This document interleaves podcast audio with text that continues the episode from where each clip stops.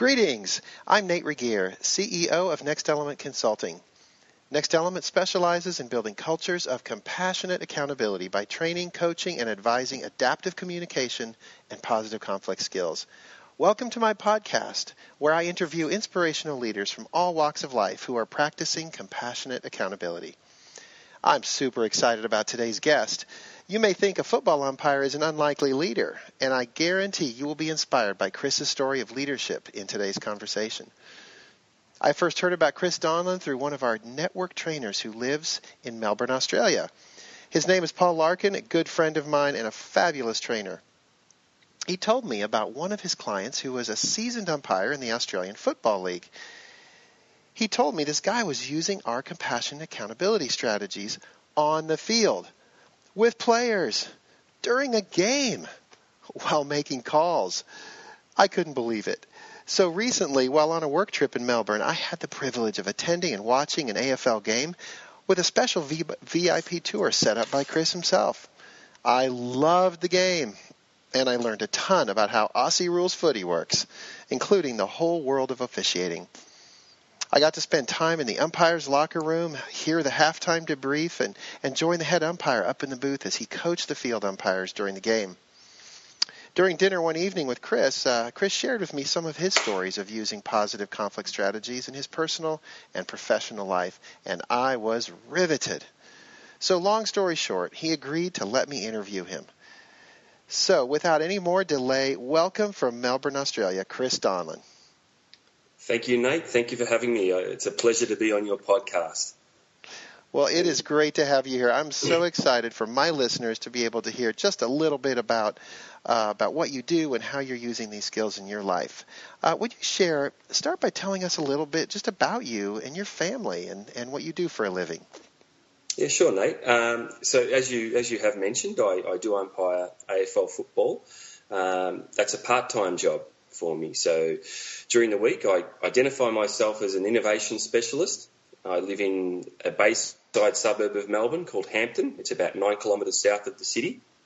Um, I'm, I'm, married to Michelle, who's my high school sweetheart. I met her in high school. We've, we've been married since our early 20s, and we have two young girls, um, Taylor and Sarah. Taylor's seven, uh, she'll be 17 in November, and Sarah's 13. So it's not without their challenges, both navigating conflict on the football field and navigating conflict in the house full of three women and two dogs whose names are Will and Kate, their brother and sister. So Will busy times.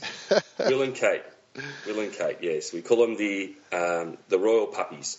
Oh man. Well, I can certainly relate with having daughters in the household. We we have our share of opportunities to practice healthy conflict and communication.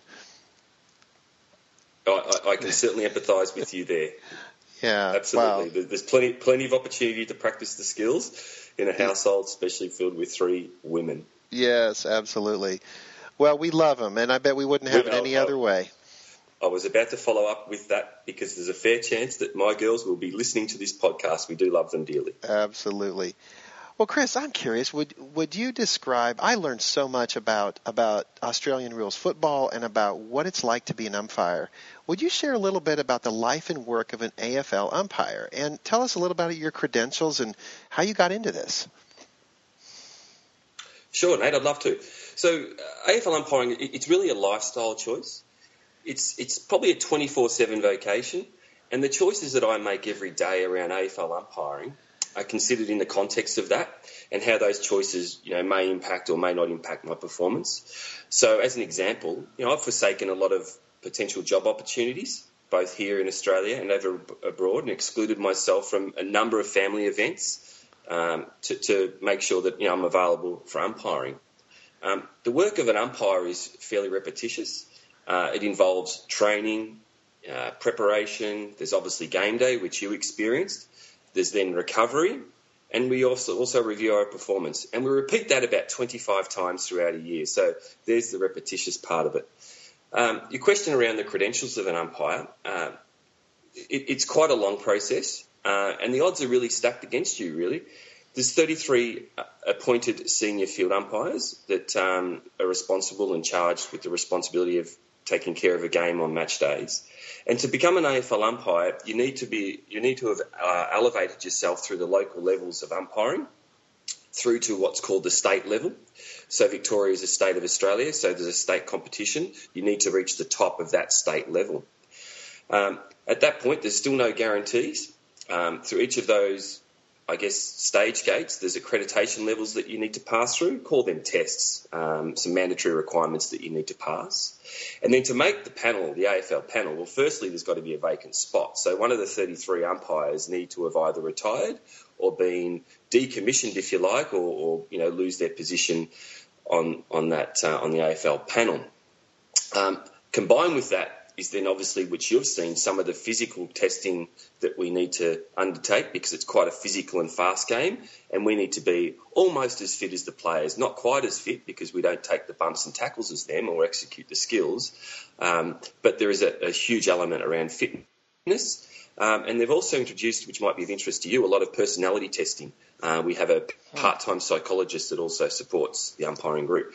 So as I said, you could say that the odds are certainly stacked against you in terms of um, you know, making the AFL panel. Well, I certainly saw the fitness requirement. Um, I think you shared with me about how many kilometers does an umpire run in a game? Sure. So to give a bit of context, the size of the football ground, it's bigger than an NFL ground. The the the grounds themselves, no no two grounds are exactly the same shape and size. They're all quite different, but generally they're about uh, there'd be two football field or NFL football fields in length, and maybe one and a half NFL football fields across in an oval shape.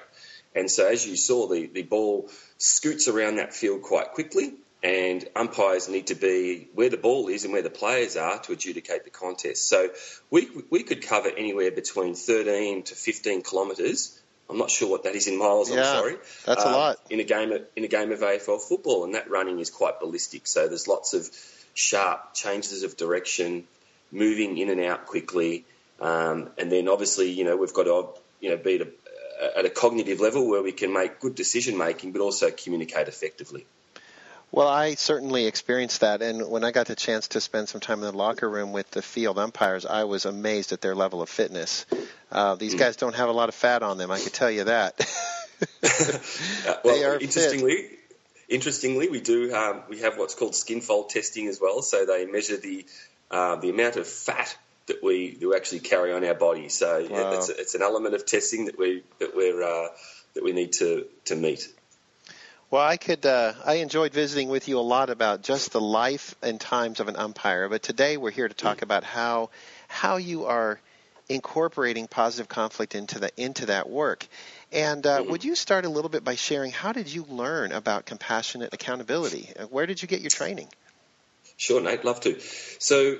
Uh, over the course of my career, I've been exposed to lots of different communication methodologies and frameworks to approach conflict and communication.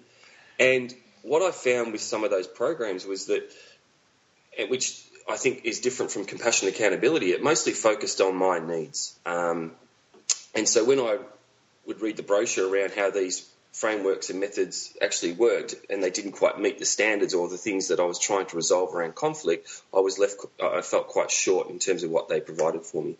But I was exposed to it in, in my professional working life at ANZ where uh, Paul Larkin, the, the network facilitator who you spoke of earlier in the introduction, uh, introduced me to your program called PCM, which is Process Communication Model.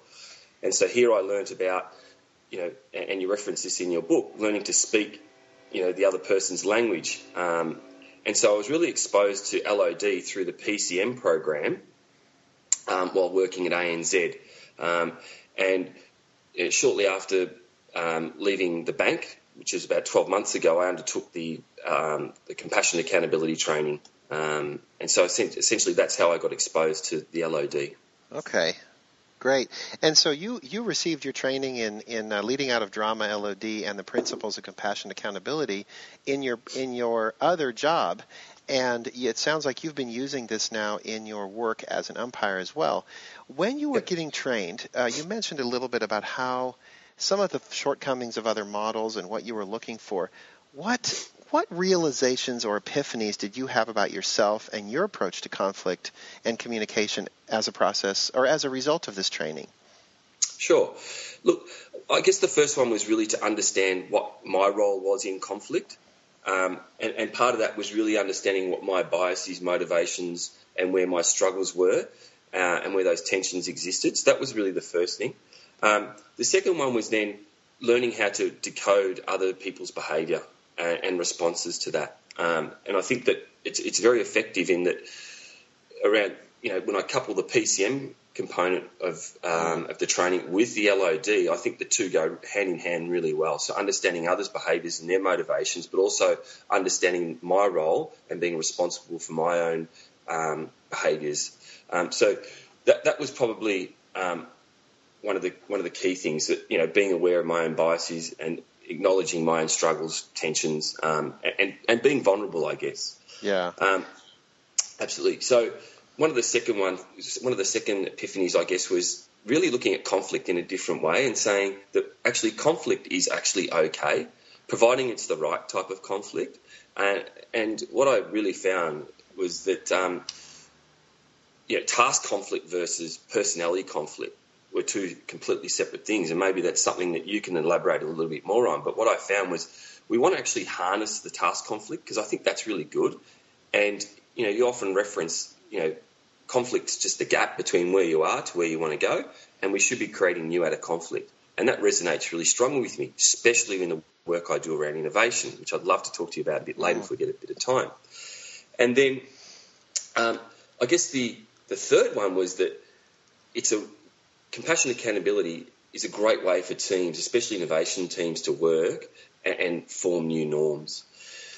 Because when I find when I find that when we practice compassion accountability, uh, you know, we can really accelerate the innovation process, and by bringing empathy into a into a team environment, it's a great way to broaden our thoughts and ideas. And I and I realise that the first step around the, compassion cycle is to start it open and be empathetic and that really resonates with me, especially in the innovation process. Mm. So I guess they were the three things that you know really struck out to me around compassion and accountability. Understand my role in conflict. Actually understand that and conf- uh, uh, that conflict is okay, and mm. we should actually welcome the right type of conflict. And then you know it's a great way for teams to, to coexist and work really well. Well, I do want to hear about it, and I want to make some. I will make some time to hear about your your views on how this could benefit innovation. Uh, I'd like to jump to uh, s- some of our listeners may be wondering, well, what is this compassion accountability? What are we talking about here? And uh, one thing specifically that I encountered you illustrating and role modeling right away when I met you was uh, utilizing what that we call the formula for compassionate conflict, which is about how we leverage the three skills of openness, resourcefulness, and persistence, and then back to openness as a way to close that gap between what we want and what we're getting. And um, I would love if uh, I know you shared several stories with me about how you actually deal with conflict between you and players on the field when you're making difficult calls, and maybe when those players aren't happy with the call, or maybe they're grousing about the call. Uh, would you sh- would you share an example or two about how you would use this formula in an interaction with the player on the field? Sure, sure. Um, uh, there's uh, there's probably a, a, really good example, and using compassion accountability on the field is, is slightly different in terms of what I can, how I can apply a uh, compassion accountability in other environments. Because, as I said before, the game is quite fast paced, so we're quite squeezed, um, quite squeezed uh, with, with our time.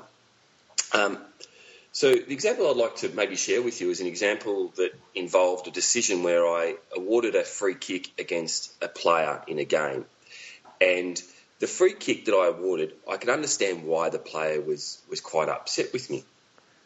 And the reason why the player was quite upset was because he felt that he didn't infringe because another player had caused uh, some, some contact. And as I moved into the uh, moved into the contest and realised that this player was was quite, quite upset, um, you know, I, I, knew that he would naturally become quite aggressive. Um, so what I did was the first thing I, I, I did was I caught myself and I said, well, I'm going to be quite open here. And so, so I met him at open, Yeah, I met him at open. And so rather than just justifying my decision, my tone and body language was very important. And so I, I actually under, you know, tried to understand why he was um, why he was quite, quite aggressive towards that decision. Um, and and in that in that process, um, what I said to the player, um, what I said to the player was, you know, I understand, you know, why you disagree with, dis- with this decision. But unfortunately, the player has slipped. What do you think? And players aren't normally in the business of seeing umpires or officials ask for their opinion. I, like I said, I dropped my tone, and all of a sudden, he almost took a deep breath, and and that whole the whole tension from the air was pretty much alleviated. And he said, "Yeah, I guess he slipped." And I said, "Well, it's important that we protect the player from high contact." Are you okay? He said, Yeah, I understand. I'm okay. And just like that, using only a small part of the compassion accountability cycle, I diffused the situation by meeting the player at open, disclosing what my thoughts and ideas were, and then just validating with him and just saying, Are we okay with this? Which I got the appropriate response. Now, that's a very cut down short example of how I've applied a uh, compassion accountability in a game of football. But I have, you know, many examples through a game where I, I take snippets of it and apply it in a game where it's mm. appropriate. Well, that's that's fascinating, and and it, what you did there is a lot more sophisticated than listeners might might realize. Um, being able to catch yourself and not seek to justify yourself, but instead get open and disclose your motives and connect with that player and say, "Hey, I understand." That's powerful. Um, and then you, you certainly exchanged information at resourcefulness, and you were clear about the boundaries. You said we have to protect the safety of the players, and you checked back in with him. How you doing? Mm. Or like we mm. say in New Zealand or in Australia, how you going? How you going? How you going? And um, yeah, yeah, I'm curious when you when you treat players like this, like you said, this is happening very quickly. You're moving. The plays are moving constantly. That's one thing I learned is the plays just doesn't stop. The contest mm. doesn't stop. Are you are you in dialogue with players frequently during the game outside of just making calls? Yeah, quite often we are. There's, as you saw, there's three umpires or officials on the field. There's usually one umpire who's responsible in control of the game. There's an umpire who's nearest to that umpire who'll be also watching and monitoring. Then there's an umpire further away. Hmm. As that umpire further away, you might have an opportunity to have a conversation or dialogue with the player. You might have a little bit more time there um, and you might be able to, you know, uh, explain a decision or have a, a, more thoughtful dialogue with the player in, in those times. Yeah. Um, but those times are quite rare. So I, am curious. I, would love to hear more and more examples of just how you talk to players. But if you could summarize, what, how has this affected your, your the way you do your job, and the way you relate to players on the field? Um, the first thing is one being aware of my own behaviours and being accountable for what um, you know what I actually what I actually um, promote and what I actually do on the on the ground. So that, that's the, the, the, first key thing. The second one is it's actually okay to, to be a little bit vulnerable and show a bit of empathy on the field.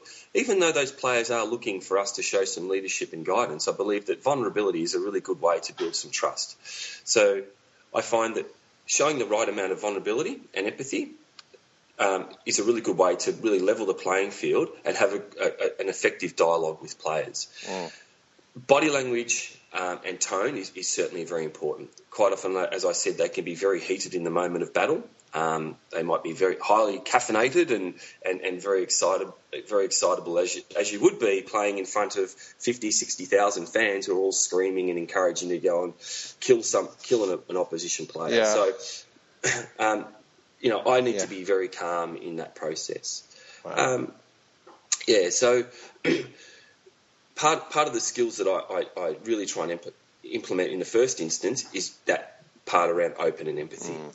and then quite often if I find that um, uh, you know I can't quite resonate or get through to a player, it's okay to leave in the right note, and that's to say something around accountability. Well, I don't think I can continue this conversation now. Maybe we can talk about this later. I need mm. to move on. Yeah. Um, so again, just focusing on what I need to do rather than trying to alleviate or address that that player's emotional concerns because you know they're too heated. Well, you're you're way too humble to tell me this directly, but I heard secondhand that you have you have a great reputation as a very very good umpire, and and players enjoy working with you. And uh, I you also shared a story with me about how these tools were applied to the, the there's this team on the field. I realized that there's three teams actually out there, and the team of umpires mm-hmm. is has to work together, and the three field umpires are have to be a really close knit team.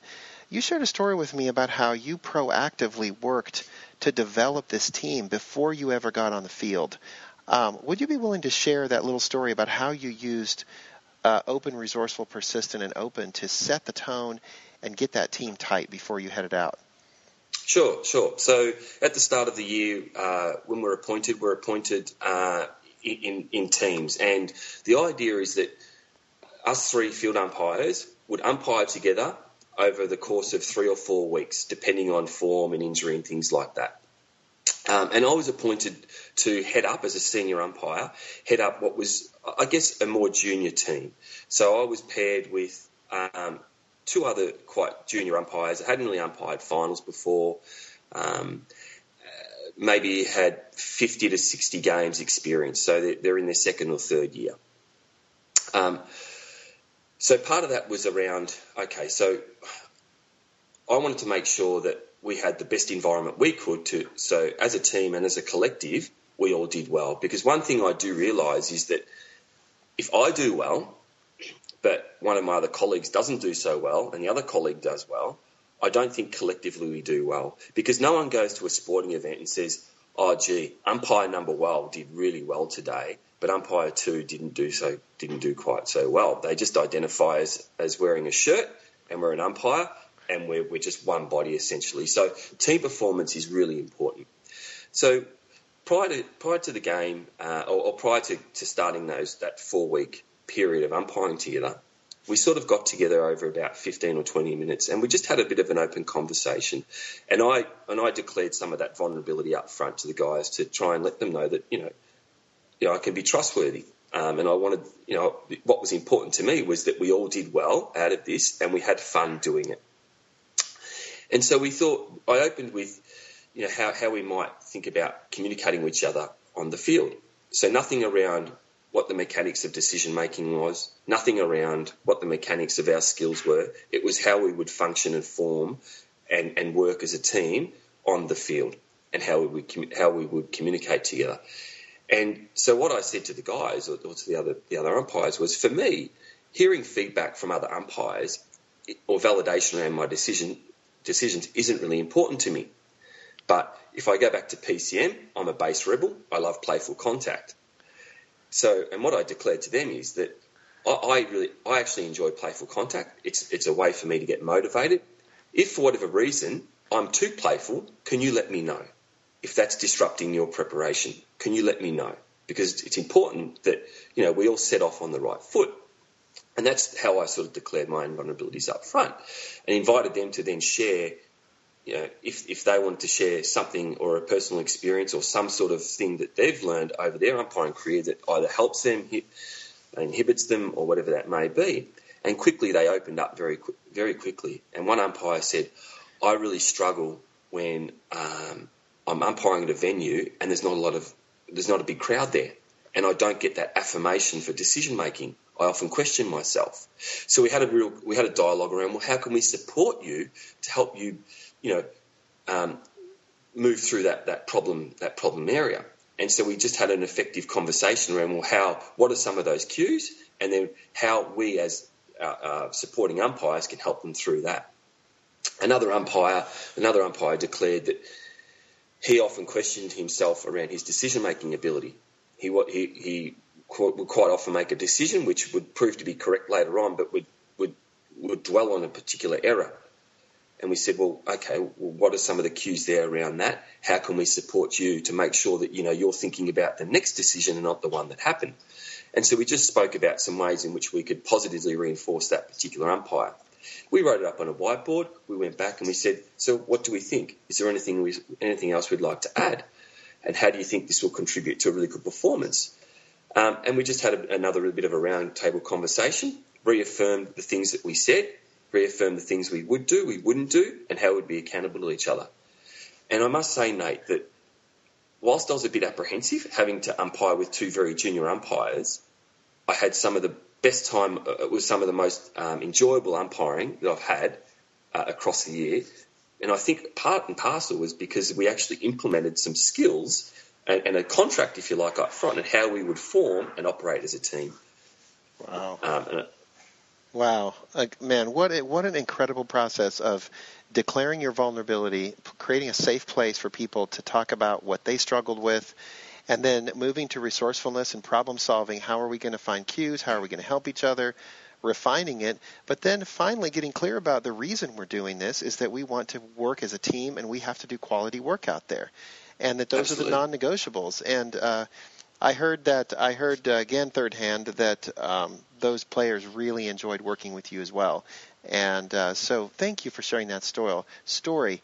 Another example about the difference between task, focusing on our tasks, and focusing on how we are with one another. Wonderful. Hmm. Um, hmm.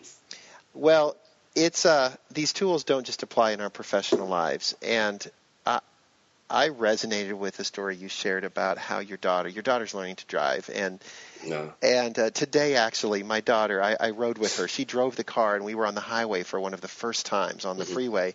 And we were all nervous and anxious, and I was remembering every word you said, Chris, about how does a parent relate to a child in a situation like that. Would you be willing to share the story of how you changed the way you, you related to your daughter and what that did? Sure, sure. So a, a scary moment in any parent's life, Nate, is teaching their well, what I now know is teaching their daughter or their child how to drive. Um, and, and I guess before I go into that story, I need to go back, and I need to go back to when I taught my daughter how to, or my daughters how to ride their bike. Bike riding came very easy to me, and if I think about the environment that we had when I was teaching them to ride their bike, it's fair to say that the girls might have felt that I was playing the role of persecutor, and I certainly identify with that. So I certainly didn't want to reproduce that same environment again in teaching my daughters how to drive a vehicle because riding a bike and driving a vehicle are completely different. Um, you know, we can see how much carnage can happen if you know mm. learning to drive is not done quite effectively. So I knew that I needed to lift my game and undo some of that stuff that you know I'd done with you know teaching my daughters how to ride bikes. Um, so yeah, it wasn't long after I'd undertaken the uh, compassion accountability training that um, I was faced with my first real opportunity to apply the skills that I'd that I'd learnt. Um, uh, through through the compassionate accountability training and, and, the and the cycle of openness, resourcefulness, and persistence. Um, and I knew that I, you know, I'd have to ensure that that impatient teacher, you know, wouldn't emerge. Else I'd lose that opportunity to really teach my daughters to drive over a long time. So really, I felt like I had the L plate on um, as we were as we were, mm. you know, learning how to drive. And I kept reminding myself, you know, show confidence in ability, and, and you know, maybe she'll be able to feel confident in herself. And, and things were progressing really well, and we started to, you know, j- just by using the brake and you know, getting used to squeezing the brake and eventually acceleration. And Then we came to a T, T intersection, and um, and Taylor approached it, you know, and I sensed some tension and, and uh, trepidation, and I could see that she was going to, you know, turn too close to the curb and hit the curb, and she started to panic. So I gently, you know, turned the steering wheel to avoid her from, from hitting a pole on the curb. And, you know, I could sense that her heart rate was, heart rate was increasing, her breath deepening, and she was quite shaken up by it. And, and she wanted to stop. And I knew that this was the moment that popped up, and my response would be critical around this. Um, and in the past, I probably showed some, you know, disappointment in the error, and you know, but I, you know, I calmly asked Taylor to pull over and, and, and place the car in, in, in, park. And the first thing I said was, I checked in with her and said, you know, how are you feeling now? Right? Mm. I checked in with her feelings. And, and, you know, she was already being very apologetic, know, claiming to be a terrible driver and, you know, and, and immediately I knew that, you know, she was victim, playing the victim role. She um, sounds like she was expecting things to go like they had gone before. Absolutely, absolutely. And one of the first things I sort of said to her was, you know, you've been driving for 20 minutes, and you know you're a better driver than some people on the road. But you, are spot on there, Nate. That um, and I knew that you know I, I, could go down two paths here. I could either you know default back to either being the rescuer or, or the persecutor, or I could use my compassionate accountability skills. So I, I did start at opening, and and, and I, you know, I declared some vulnerability myself and said it was, you know, it was scary to learn something new, and you know, mistakes seem to mount up, but mistakes are okay, you know, because they provide great learning opportunities. And I said to her, you know, your safety wasn't important just now, but it's always important to me. And I asked her to actually think about a time when you know she found something uh, difficult to learn that was quite new and you know she said she shared a story about her playing a piano song and how you know she struggled to get through a particular uh, a particular uh, notes and it was really important for a production. And so I started to quiz her on how she actually navigated through that, and suggested that perhaps the processes weren't any different. And I said, "There's you know learning plates in the car for a reason. You know she is learning, and a part of learning is making those mistakes. Yeah, and and then from there we sort of you know, we sort of then moved on to, well, how do you think? Because we had a, we had a, a, safe dialogue and a safe environment, and I said, well, how do you think you can navigate navigate the corner next time? And almost immediately, you know, we went from sort of drama filled, you know, through to safety into into productivity. And she said, well, maybe if I slow down a little bit and turn a little wider and avoid the gutter, you know, I can make that turn. And I said, well, that sounds great. Let's give it a try again and practice what you said. Um, and of course, she nailed the next corner and the others. And, and since then, whenever we face similar sort of problems, we, we, we apply the same sort of principles around, you know, again, me not persecuting, being very open, understanding the, the, the reason for a mistake. But quite often, she'll ask me, you know, what do I need to do here? And the first thing I'll ask her was, what do you think you need to do? Because I don't want to go solving her problems for her and telling her what she needs to do. Mm. And I've actually declared to her, and I've said, Taylor, I could tell you what you need to do, but there's going to be a time when I'm not in the car with you and you're going to have to make decisions on your own. It's better now for you to, to actually learn, you know, what, the, what those outcomes and what those decision points are so that when you are on your own, you've made them before. If there's ever a point where you're not feeling comfortable or safe, we can always pull over. We can always not make that turn. We can continue to go straight ahead. And I always said to her, your safety is most important to me. Uh, and that's why, you know, it may it may seem harsh that we're that I'm not solving the problems for you, but it's important, and it's important that you know you learn to solve your own problem. So, is um, she willing to drive with you? She, will often ask me, "Dad, can we go driving on the weekend?" And Aww. to me, I mean, it's it's a for me that's a great recommendation um, and great validation. Um, and, and, it's really helped me, you know, especially my relationship relationships with both my girls. Um, I apply it with both my girls, you know, quite often. And that's not to say there aren't times when we, when we need to be parents and firm-handed, but certainly the opportunities to practice, you know, the compassion accountability cycle, mm. you know, occur on a daily basis. And I thank you for that, actually.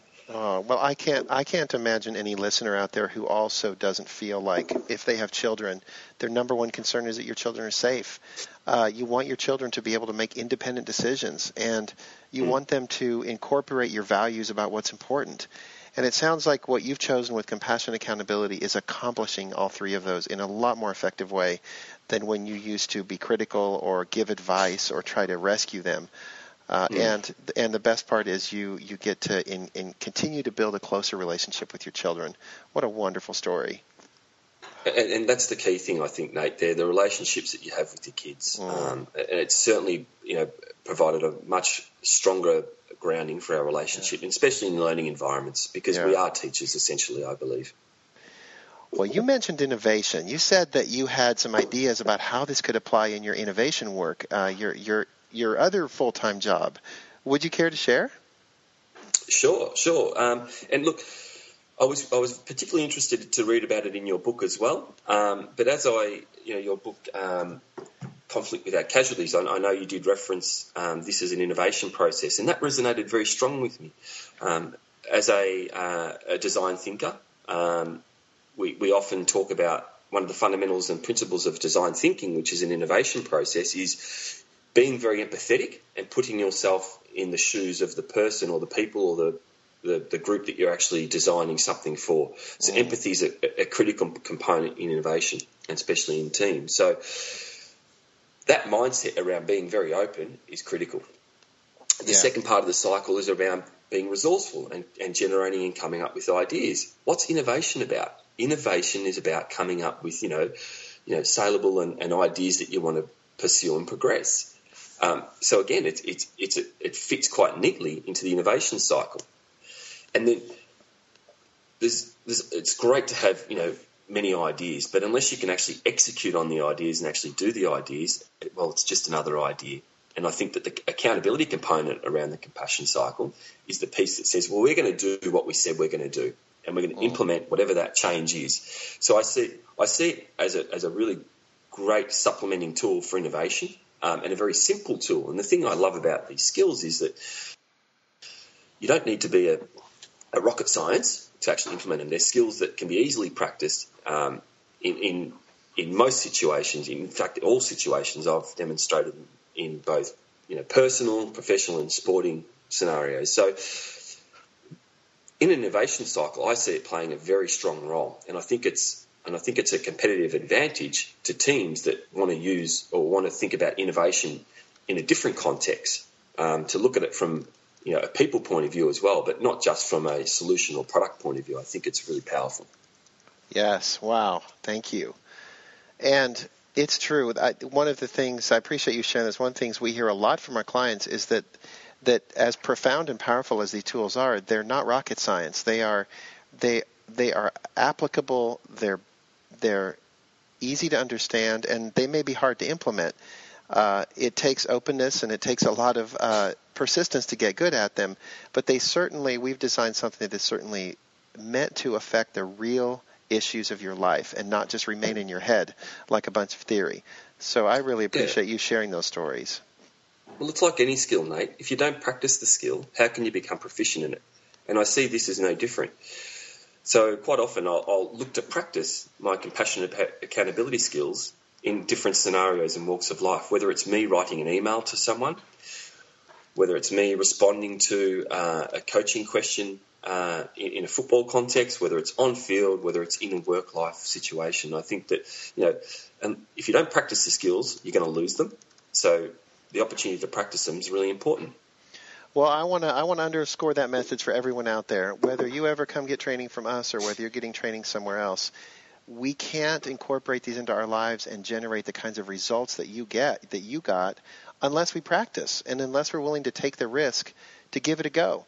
Uh, with that team of umpires, you said, "Hey, maybe maybe it could work here. Let's give it a try." And and it was vulnerable. Uh, it could have backfired. They could have thought you were crazy. Uh, a lot of things could have happened, but it, but it worked because you tried it. Um, we are we are coming near the end of our time, and I again want to thank you for these wonderful, heartfelt stories that you've shared. Is there anything else that you want to share about how healthy conflict and, and compassion accountability has played a role in your life? Sorry, Nate, you just dropped out. Could you repeat that? No problem. Yeah. Uh, can you hear me now? Yes. Sorry Great. Uh, I just wanted to ask if there were any other any question you wish I would have asked, or anything else you want to share about how these these tools have have uh, become meaningful and useful in your life. Um, certainly, to go back and understand, you know, the roles that I play and my my preference to probably you know become a bit of a rescuer. Um, and I've made a conscious decision to not off, offer unsolicited advice to people. Um, and so that I, I apply that both in football when I see something that's happening. Um, I don't try and solve everyone's problems for me. And the thing that I've found with that, Nate, is that I'm no longer carrying the burden that I used to carry when I'm actually trying to offer everyone unsolicited advice and then trying to monitor that and see when they do fall over or when they do trip up. So then I can actually say, oh, you tripped up. Not having that burden, you know, as a cloud, as a grey cloud over me, uh. has has you know has been really uh, fulfilling for me, and just allowed me to you know really focus on the things that really matter in, in, in my life and their my own behaviours and things like that. So I think that's that's really helped me just in my own well-being, my own mental state, um, especially in sports. Um, and it's really turned the focus around from looking at others and looking at me and understanding how I impact, you know, how, how you know how I project myself and how my behaviours impact my own performance. Mm, um, so, so, yeah, really being cognizant, I guess, of, of that that ability to or that that preference to move to that sort of rescuer behaviour and, and, offering unsolicited advice to people and, and, just picking and choosing how and when I'd actually, um, you know, really offer advice to people. Wow. Well, I, I hope your listeners are as inspired as I am hearing Chris talk about how he's applying this in his life and the changes he's receiving. And I, I want to give a shout out to, to Paul Larkin. Uh, you know, he's the one that introduced you to this. He has been there for you and coached and mentored and helped you with this and has done a fabulous job. And and again, I, just want to for everyone out there, if you, Chris is the kind of a person that we love to work with.